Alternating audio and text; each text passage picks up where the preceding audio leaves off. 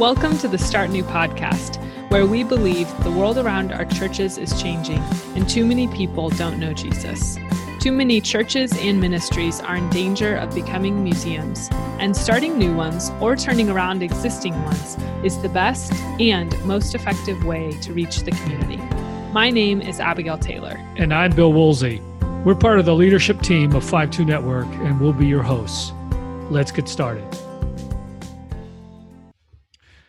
So today we're we're talking with uh, Bishop Derek Lecakes. He is the president of the Atlantic District of the Lutheran Church Missouri Synod. And Lutheran Church Missouri Synod is a is a conservative branch of Lutheranism here, especially in the United States. We do have some foreign missionaries around the world, but predominantly here in the U.S.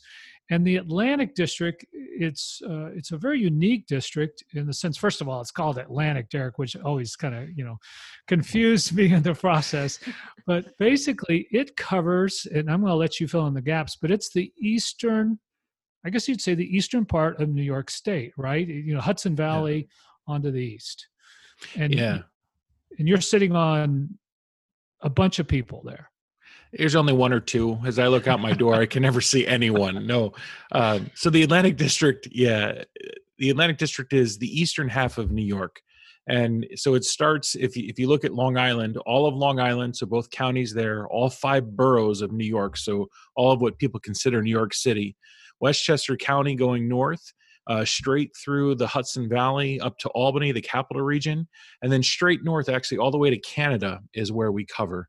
Um, in that in that grouping is only about 19 million people very small right. grouping of people.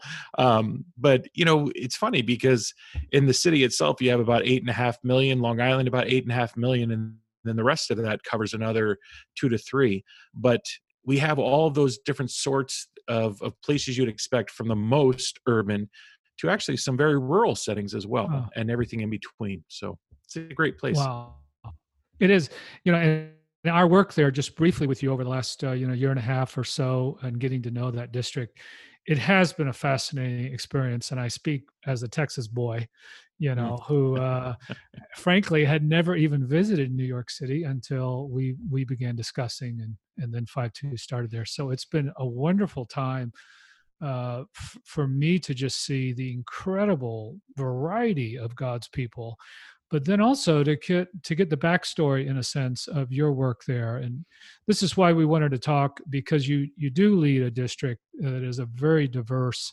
and in some ways an outlier of sorts. And especially now in this covid situation you guys are just in in the in the heat of things. Yeah. Before we go there, though, I wanted to just kind of start off. Why don't you just tell us a little bit about yourself? You know, tell us about you and your family, and and uh, and and then we'll kind of move then into some how you got to where you are today questions. But first of all, you know, give us the picture of of Derek Lecakes, the man. Sure. Um, well, let me start with my family because without them, I'm not a whole lot anymore. Uh, they are the love of my life and what helped me make me shine every day. So I have three daughters, Kira, Paige, and Bryn. Um, Kira is a, a, senior in college. Uh, Paige, my middle one, is a freshman in college, and my youngest, Bryn, uh, is a junior in high school and so they they scatter that that range for me. But three daughters and that's how i know that god has a sense of humor wanted to give me a little patience and that's a blessing so that's a good thing. Married to my wife amy who is a lutheran educator uh, she's a school counselor at one of our lutheran high schools here in the city. Um, and uh, and i was born and raised in new york hmm. and so we're originally from upstate albany the albany area uh, but my grandparents were down in astoria and so I have spent literally my entire life parts of New York, uh, both as a DCE, a director of Christian education. Uh, that's how I served the church, church, initially, and then went on to seminary. And uh, my my call as a my first call as a pastor was to a parish in Niskayuna, New York, uh, which is a suburb between Albany and mm. Schenectady. Mm. Okay. And, and I love life. This is the only place I've ever served. yeah. So you you have all girls, so uh, I I know a little bit of what you speak, but not in the triplet kind of way, or the, the tri kind of way that you talk of.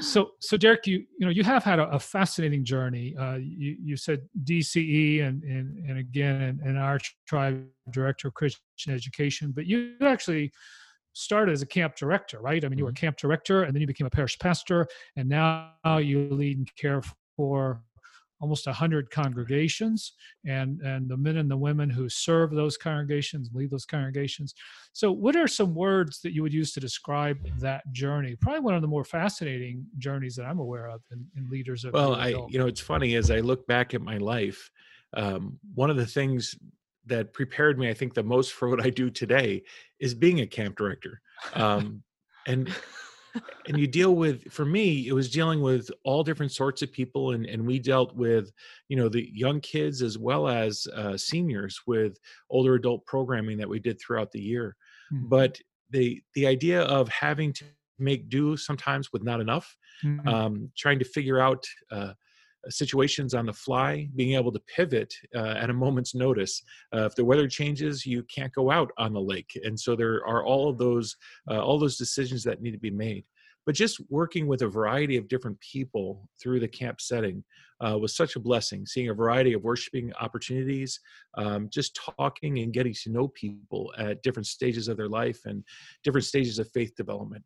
Um, so that was awesome. And then being in niskayuna um, as a parish pastor you know actually seeing how the church operates and i was in a smaller church um, that really struggled and was struggling in the mm-hmm. beginning um, and to watch how God used them uh, to grow that church, uh, how God can give, can work through individuals to really um, to shine a light in the midst of darkness, and to watch them grow and flourish, uh, and see that there can be hope uh, when they didn't think there was any hope. Because quite literally, when they called me, the thought was they were going to close and and that's that's where they had they had gotten to to that point of where they thought that the congregation was going to close um, they were given some money immediately in that moment that allowed them to call a pastor and that was the beginning that was my first call as a pastor so yeah wow. it's always fun what to get of, once we're go go ahead abigail what kind of growth did you guys experience at the church so when you came where was it and then whenever you left so, uh, so when I first came, there were about uh, 20 people that were worshiping together. And I remember that uh, the joke that I, and if you know my humor, this is actually a real thing that happened in my head, and I apologize for that. But um, I, I kind of laughed and I chuckled the first day, and I'm like, "Well, Lord, thank you for making me such an incredible evangelist that I could grow the church by 25% on my first Sunday." um, because with my family of five, immediately we went from 20 to right. 25 but uh, for me what was even more amazing and, and this was the real prayer afterwards was lord help me to do it again help us to grow to something where where we can be a light for the gospel and engage the community around us with the hope that you give us. And so what we saw over years and, and there was a bunch of healing that was taking place in the beginning and continues on to this day um, but uh, we grew from uh, 25 to about 80 to 85 and and then it dropped off a little and then went up again and you know that's that's about uh, the timing of where then i was called elsewhere okay. in this position actually. Oh wow. Okay. Yes and and really i think that there is uh i wouldn't say symptomatic uh, realistic i guess uh, in the churches as you look on the east coast mm-hmm. Uh, especially in the area uh, of, of, the cities in the more urban settings, you don't find a lot of very large churches. Uh, on one hand, it's there's such a, a, almost antagonism at times, and I know even in hearing talking to a number of people with the uh, anti, uh, the deep Roman Catholic presence there, and all that the Catholic Church went through, and so and the other congregations, other denominations, kind of suffered some of that antagonism as well. Then, and and how yeah. you yeah, you you become a representative of of all of Christendom, and so whether you be with Rome or, or Lutheran or um, Baptist, to some extent, we all get lumped together. And and as as Rome went through some difficulties, and and really the mm-hmm. Christian Church went through some yep. difficulties uh, back 10, 20 years ago, uh, they they were reflected on everyone. It didn't matter who you were or what you had done uh, yourself, but it reflected on you, and and that became a struggle. But one of the things I love about this place, and this is throughout New York, whether it be upstate or, or here in the city, is there still is that love and respect for the office and so for instance i can literally walk down the street and this has happened to me um, and and you can have a, a, a, couple just ask you hey could you say a prayer father could you say a prayer for me? Or um, there was a pregnant woman once that that said father father she ran over she grabbed my hand put it on her stomach and said will you give my my baby a blessing? Well of course i'm going to do that there's uh, there's no question. Um, and and so that's you know that's the other part of that and so you play both both worlds to some extent here because there's also a whole group that really doesn't know who jesus is. I mean that's you hear about this in seminary at times and i remember as a dce in my training that the, there'll be places you go where they won't know the stories of jesus. Most places i go they know about jesus. Here in in the city where you have literally hundreds of different languages that are spoken different cultures that are represented there are people here that don't know who christ is that don't know what the significance of christmas or easter um, they don't understand these things. And yet at the same time living right next to them you have uh, people that have been so engrossed in this their entire lives that they know everything about it. And, and that's one of the beautiful things about our neighborhoods is you have every everyone that's jammed together uh, to some extent that is um, in community together you know that was that was probably one of the fascinating things that that struck me when we were doing the assessment phase and just visiting church after church after church and walking some of the neighborhoods and was the there is a deep and and I'll talk now New York City proper but then mm-hmm. also the boroughs there's a deep spirituality and you have a lot of the the religious leaders wear uh, for lack of a better term uniforms that identify them as religious leaders. And so you have this almost uh, uh, honoring of religious leaders right? And so all you know all the guys that i know of you know uh, uh, uh that you're working with they all have the collar they all wear the collar if you drop that collar into Burnet, Texas or Austin, Texas or something, it would not be received in the same way. Right. But in New York City, it is actually a benefit to make connections with people uh, because of there is this this deep spiritual presence there that I don't think is fully appreciated at times by people. I agree with that. I I think there is a both and, um, and and I always share that with my own guys that you know yeah, it's a great tool and can be a powerful thing. And I shared some of those stories. But there's also the sense that even in plain clothes or normal clothes, um, people sometimes it doesn't put up a wall immediately.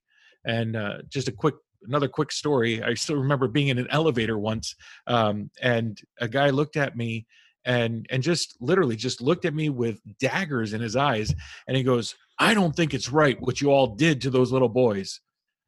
I had no idea what we were talking about. I was, this was a hospital elevator. I'm going up to visit one of my members uh, that's you know on her deathbed, and and so this just caught me off guard. And I'm just looking at him like, what are you talking about?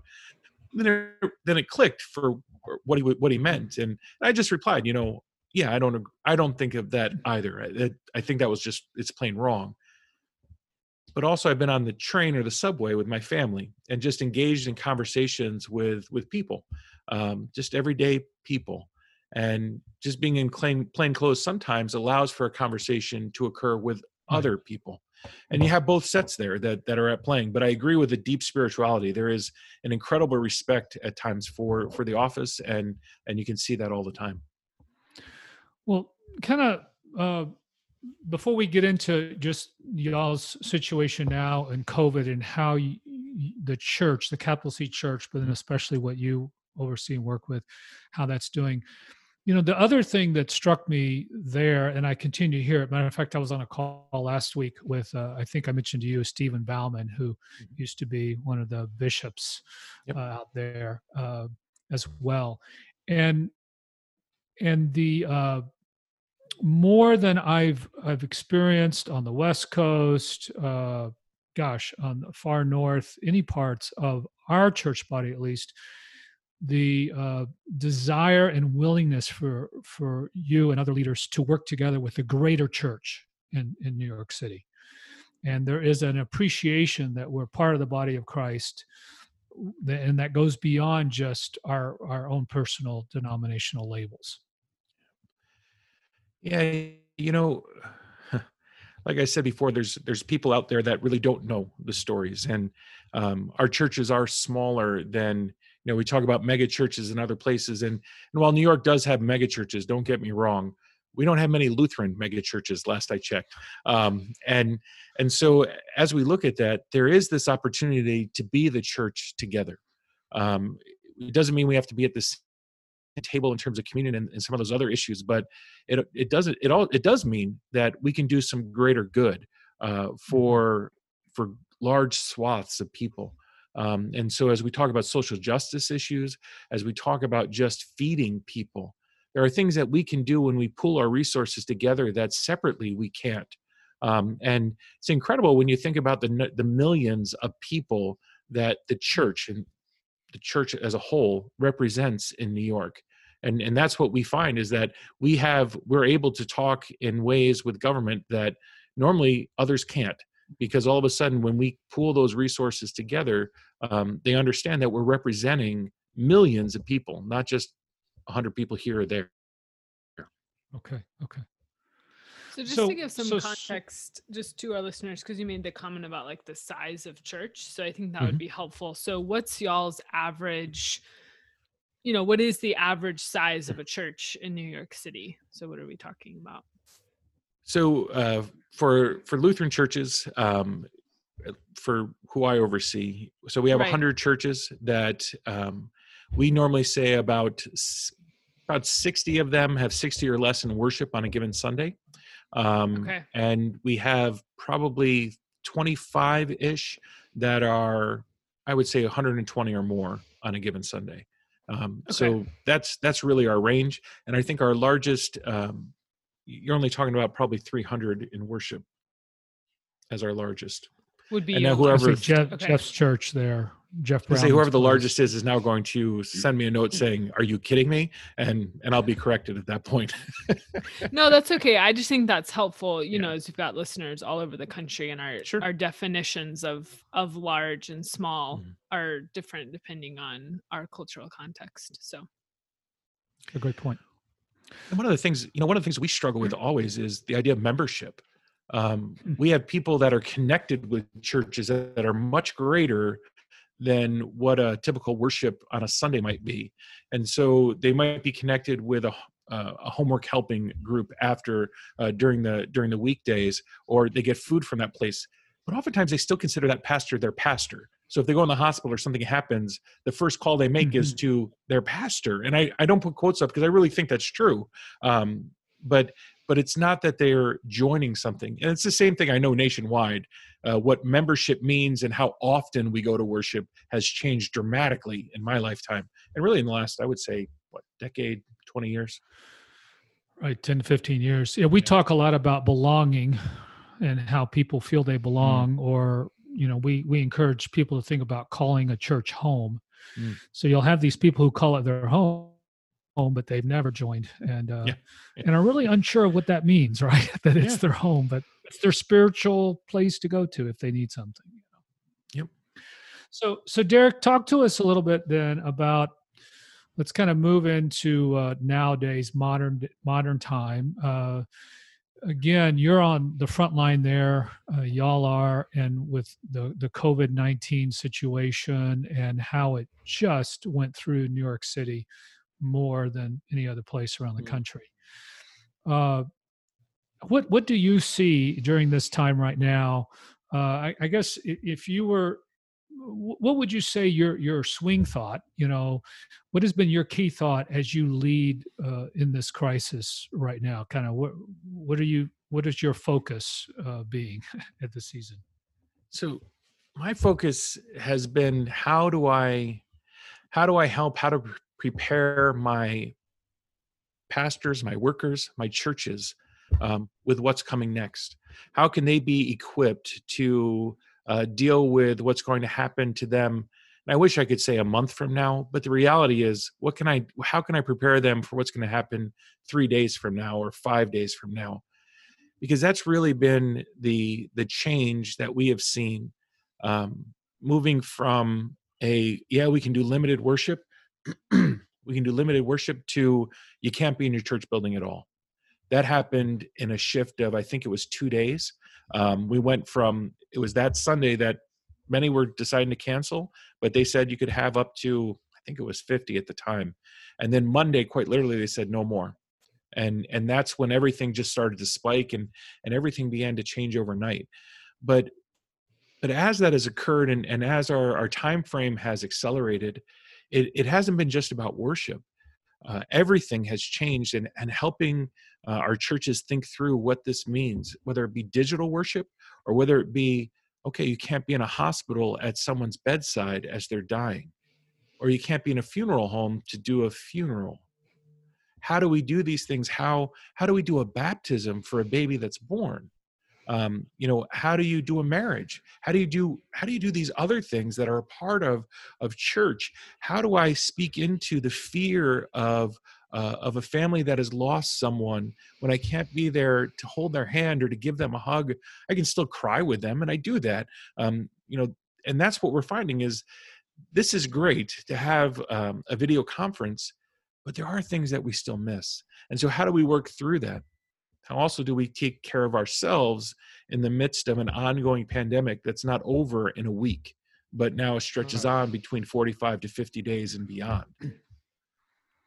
So that's my yeah. swing thought is how do i prepare them to keep moving forward? That's where i was. Right yeah like you said it uh it, it's hard to look out so far too far when everything's still so chaotic and uncertain you know three steps ahead uh, you don't well, want to step on the ice that goes through breaks through or whatever. For me it's preparing them to also know that what comes what we're hearing today does not necessarily mean one it's correct or two it's what we're going to be dealing with two days from now. And so everyone's getting prepared to reopen which very honestly there's a part of me that's joyous about that but there's also a part of me that is fearful of that. Because i don't want to know what the mental capacity of the group is when when and if we have to go back to the same posture. We open we go back everything spikes and then to have to return back because all of your hope was in that moment that everything's going to hmm. return to normal. And so that's been a big part of what we've been trying to do is, is help people understand this is the new normal. This isn't going away. You know masks like for us masks in public you know uh, gloves and, and the like all those are, are personal protective equipment that we're supposed to be wearing. And so when i go out i wear a mask mostly because this is what my government has asked me to do and, and i want to respect that. Um, but that's going to be a part of our return to worship and there's parts that we won't be able to have. It's helping people mitigate uh, their expectations but also remember that we might have to step back into the same posture in the future. That's what i mean by helping prepare them for what's coming and and what may come hmm. so there's definitely a, a and, and again i've heard this from you more than from other leaders, but there's a huge emotional preparation mm. of of how do they just handle the and I would even say, and we're, we're actually going to talk about this coming up here, but and a, a huge identity. Because like you just said if i was a pastor and this is how you know i was at a bedside or i did this a b c d or this funeral this way or this wedding this way and now i can't do it that way uh, what what does my life look like how do i in a, in a sense bring value? How do i bring jesus? And and presence is a huge part of that right? But if i can't be present what does that what does that mean look like? Right and for me it's it's that that sense of you know it's funny i read through uh, one of the my theology books from seminary the other day and and i was looking just through it it was something that was written i think in the 40s um, but so often they they emphasize that sense of being physically present. And so for us it, it becomes and i think this is important for everyone this isn't just pastors this is everyone. So how do we become physically present when i can't be next to you? How can i still interact with you? How can i still connect with you um, and and so i think i have a daughter that's out in california right now and I have to tell you that one of the scariest times of my life is right now having her not with me because there's no control that I have. And I know I shouldn't have control. She's my daughter. She's grown up. Yeah. you don't have control issues anyway, so you're fine. No, none at all. but but just being able to connect with her through text, being able to connect with her. We played uh, we played a game the other night um, via I think it was Zoom, one of the video conference things, um, and just having some presence that way.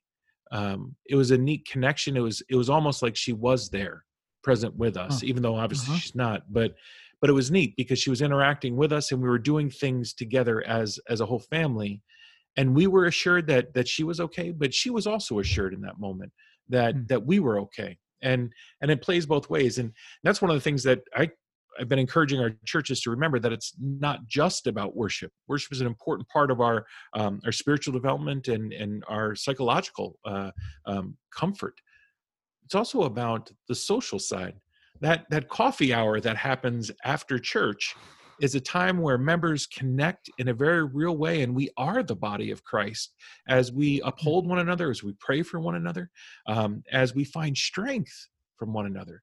And so to look at some other ways that that we can still connect that you would normally on a sunday morning or during the week. So how can we do that in a very different way? Because i can't just go to your house and have a cup of coffee with you.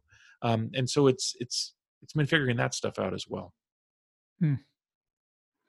Yeah, the, the whole digital thing in presence is is uh, fascinating, and obviously, some people were already there, mm, right? Uh, yes. One of the podcasts I routinely listen to uh, talks about workforces distributed around the world, and they're you know they, they travel and do their work from all these kind of places, and that's their quote unquote connectivity.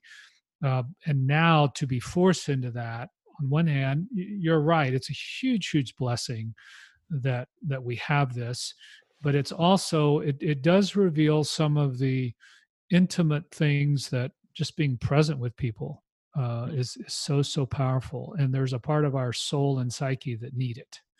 Yep. uh, so you have a lot of emotional issues going on right now.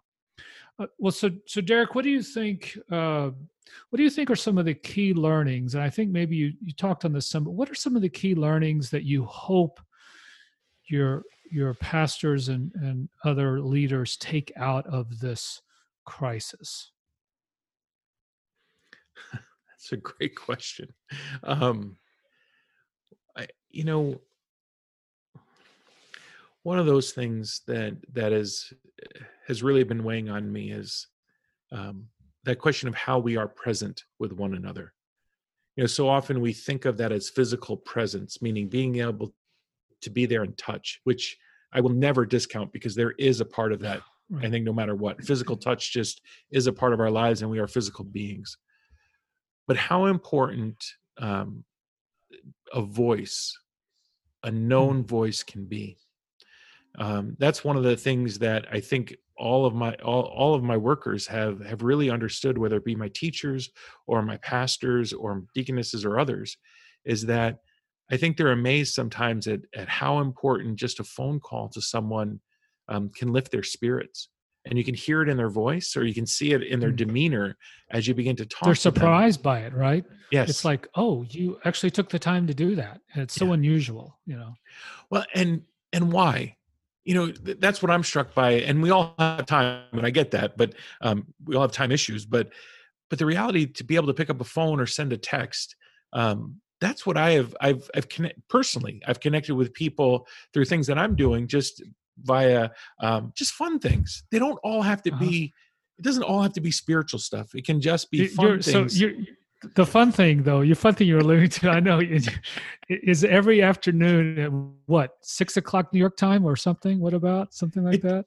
Part of it depends on when I'm done for the day, but yeah, when I stop to have to have dinner is normally when it occurs um, I send out a little text to a group of people, and it's it's I'm one what, of them. What, we what we I, refer to as daily quarantini time, and so every day has been a different uh, quarantini or or martini or some sort of drink, um, but it, it it roves the spectrum, and some of them are very good, some of them are not so good, but that's just been fun sending that out but what i'm amazed at is the conversation right. that gets built up around that. That's what i'm I, I, think is even even better and it's forced me to go on. This started between just me and my family. So my brothers i have two uh, older brothers my mother my father um, my daughter in california.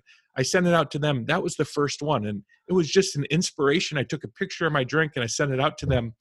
And and all of a sudden we had this 30 minute conversation via text. My family never talks we talk when we get together at at uh, you're holidays. Greek. You're Greek, yeah. but, but normally we're just when we're together in person, we love to talk. We love each other, but we never texted each other. You know, rarely. And now we have this text chain that every day we're connecting. And from there, it grew to I think there's like 35 people I text every day now. So it's a good 30 minutes of my life every day, which oh. is it's good for me too, though. To be honest, I enjoy it. So, so one of the learnings then to kind of wrap that one would be the power of connecting, the mm. power of of letting people know they're, they're in your thoughts that you really do care and how that communicates you care about them just by reaching out yeah yep the power so, connection i think that's a huge thing okay okay but so, really that so, personal high touch uh-huh. connection uh-huh. so not just an email not just a facebook post but you really hope people latch on to the specific calling and texting how that's more powerful. I think they all have their place but i i do think there's something about a one-on-one connection and the only way you can replace that is through a one-on-one um, either mode. In the right. right in this sense it's a text or whatever else but there is a difference there because the Facebook post does, you know, you get the responses, you look at it, you're like, oh, look, I got a 32 views, got 100 likes, uh, yeah, yeah.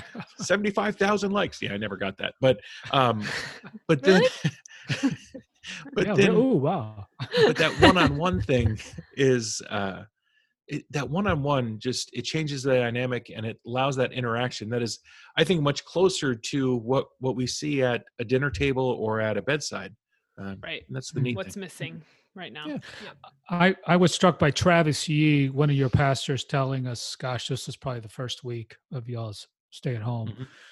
And he said how he had done a quote shut in visit via iPad with, uh, I think she was 92 or 93 year old, one of his members and how tickled she was and she was she knew her ipad. I guess her kids had set up somebody had set her up and she could do a facetime call on that ipad and it was just lovely. And i thought how cool that was. Yeah i agree.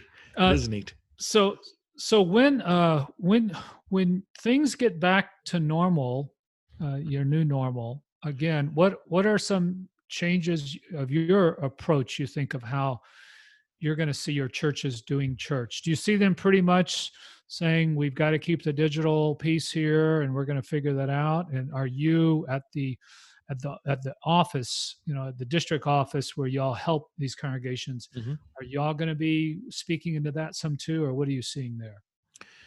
So there's a couple of learnings that that have come from that. So yeah, yes, I, I do think um, digital worship in some way, shape, or form will continue. Where where we are, because we are the epicenter or whatever you want to call it, hmm. because this has been such a, a harsh reality for us. I think there is much more reticence for us returning. And this isn't everywhere because it's not same across the district. In the city is different. Long Island huh. is similar to the city in many respects, um, as they've struggled with this. But um, but there is a reticence to coming back to worship so they're working through that um, i think there's a reality for us that we I, I, dare say i don't want all of the members coming back to church. Um, for for me example would be my mother. Um, my mother who is has a few years behind her she's not old i did not say she was old um, who has a few years behind we'll make sure her. And, we'll, we'll make sure and edit this part out. Yeah. Um, that you know she doesn't need to return the first sunday she still does need to protect her health and there are so many of our members you know for me as i look at the numbers and and this is part of my reality and this is why i think life is so hard for me right now hmm. is that we have about a third of our churches that have been directly affected by a death um, so that's roughly wow. 30 30 churches have had at least one death hmm. but there are churches that have 10 there are churches that have 20 deaths that are from COVID, um, COVID related, and and so these aren't positive cases; these are deaths that have occurred uh, of people that have, that have had that, and so we've lost the equivalent of one of our medium-sized congregations or two small congregations um, in terms of membership Wow. from this. That reality is part of what drives us. And so yeah digital i you know i was just actually just working on these guidelines before i, I got on the call with you. Um, that reality of digital worship digital bible study digital meetings that needs to be a part of us. Because i don't believe this just disappears come this summer. I, I do believe as in my reading and in my opinion that we will see another wave or multiple waves. Um, and so we need to be prepared. Why would you tear down something that's working especially when you have a, a segment that that needs this directly? Mm. but also people appreciate this Mhm. i think the challenge for us is going to be showing them the importance of both that there are times where digital worship is appropriate but there is also time there is something to be said about us gathering together as the body of christ and and still coming together in worship in that other way right that that still that physical touch Mhm.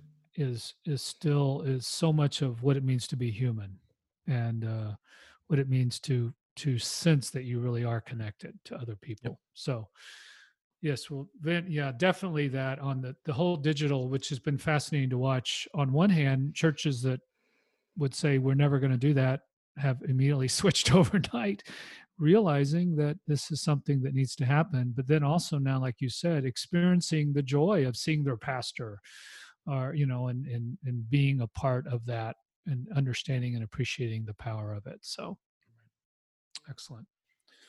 Uh kind of kind of switching to a couple of, of questions that we we like to ask.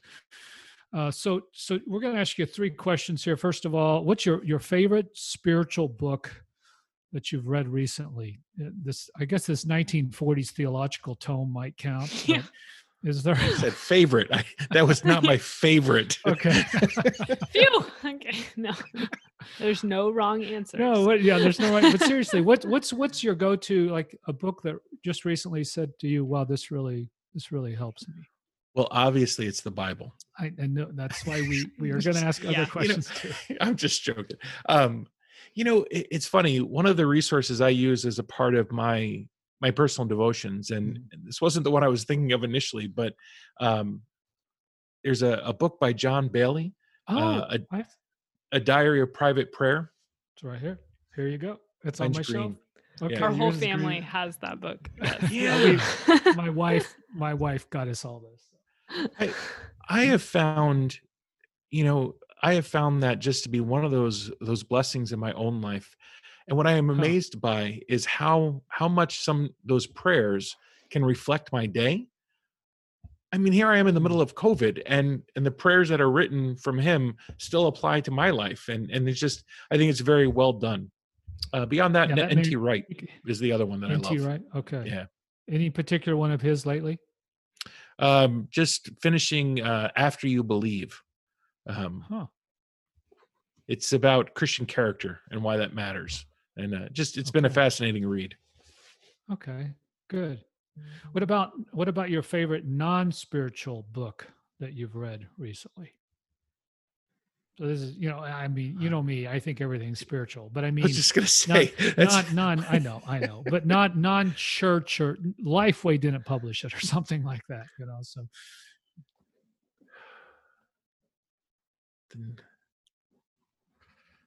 Hmm you're making me think. I'm okay. just trying to th- see behind me is my my books. That's this is the this is the pile of books that used to be next to my bed. Um, now i have a movable bookcase that hides other things during zoom conferences. Um gosh. Do you read fiction at all? You know uh i do i read some fiction but the one that comes um what is it uh StoryBrand um oh okay yeah by donald Uh, miller Yeah, Yes, building a that's the story one. brand. by yes Donald Miller.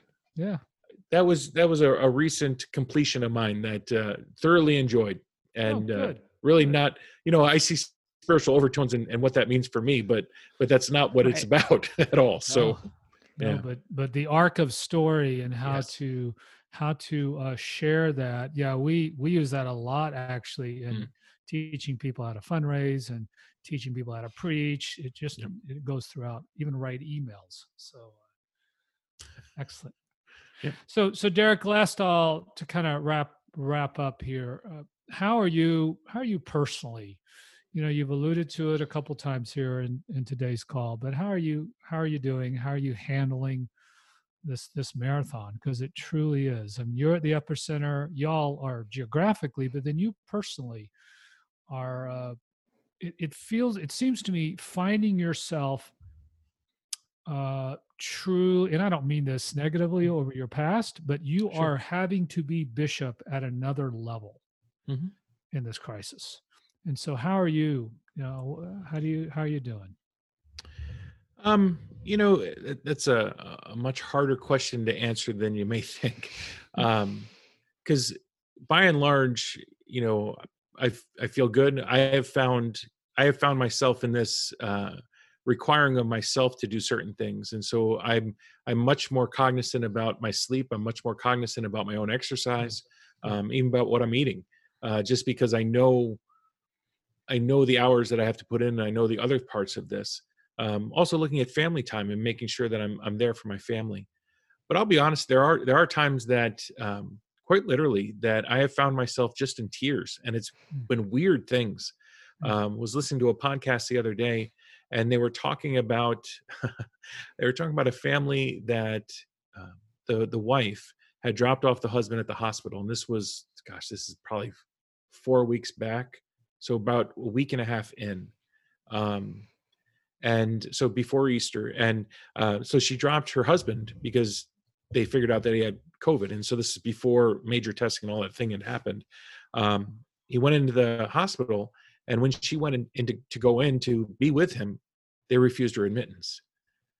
And all of a sudden, for me, this was before we had experienced a lot of deaths, but I started thinking about the people I already knew had died, about the people that I had been talking through pastors and in terms of what they can and cannot do and how we can minister to people in the hospital when we can't be present with them.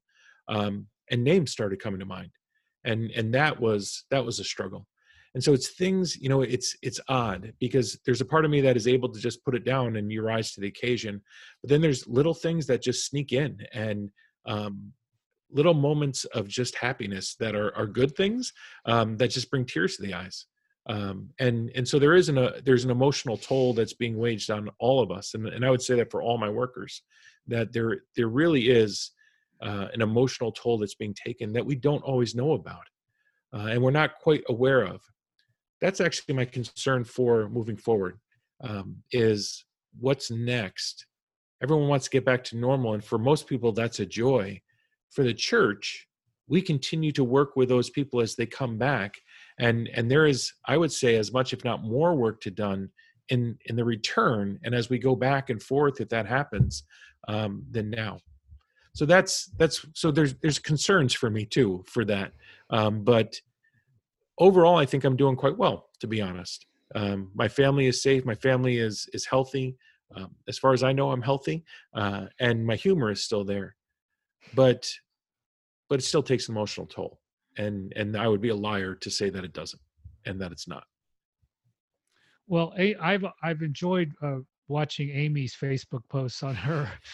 Uh, I don't, I'm trying to think how she titles it, like lockdown blessing number whatever, day 39 Yeah. or whatever it is. i can't remember And- what it is either it's uh, like the joyful Right. It's it's don't know, s- wonderful. I mean, it really is. It's like a totally different spin, and it's like, wow, fantastic. And and I think of you often in for to have your wife going, okay, look, here's here's a good thing that's coming out of this for us. Mhm. So, well, how can we, as people listen to this podcast, how could they particularly be praying for you and for the church there in in New York?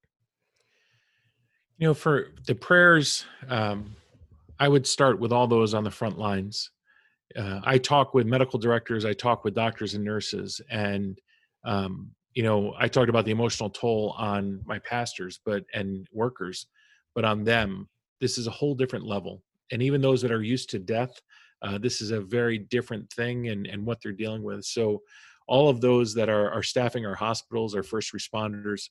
Um, prayers there. For the church here, it's um, prayers of strength, prayers of peace, prayers of interaction as as we can have conversations um, of of sharing the hope that we have. You know, one of the things we say in the Atlantic District is our our, our motto is engaging the world with the gospel of hope. Hmm. So how we can engage those around us with the hope that God has given us, especially in the midst of crises. Um, so what we can do, and that's one of the hard things right now, is that we're stuck at home so much that you know oftentimes you can go get blood you can go do this or that or the other thing you can rush to the disaster and muck out their house you can't do that here and so finding those things and, and opportunities that we can speak into lives um, and so if i may that, that's one of the things that we have started in the atlantic district is we've started a collection of uh, masks and we're handing them out. Uh, we gave 400 to um, a precinct up in the Bronx. Uh, we gave about 600 now out to Suffolk County and Long Island, um, and they're being used among um, some of the poor communities, just handed out to to people in need. Um, and so it's finding things that we can do and how we can bring hope in the midst of this. That would be for me the biggest prayer. Okay. Well, Derek, let me wrap us up with a word of prayer here today. Please. So, thank you. Uh, Father, I thank you for my brother Derek. Uh, thank you so much for his faithfulness in serving you and in leading your church in New York.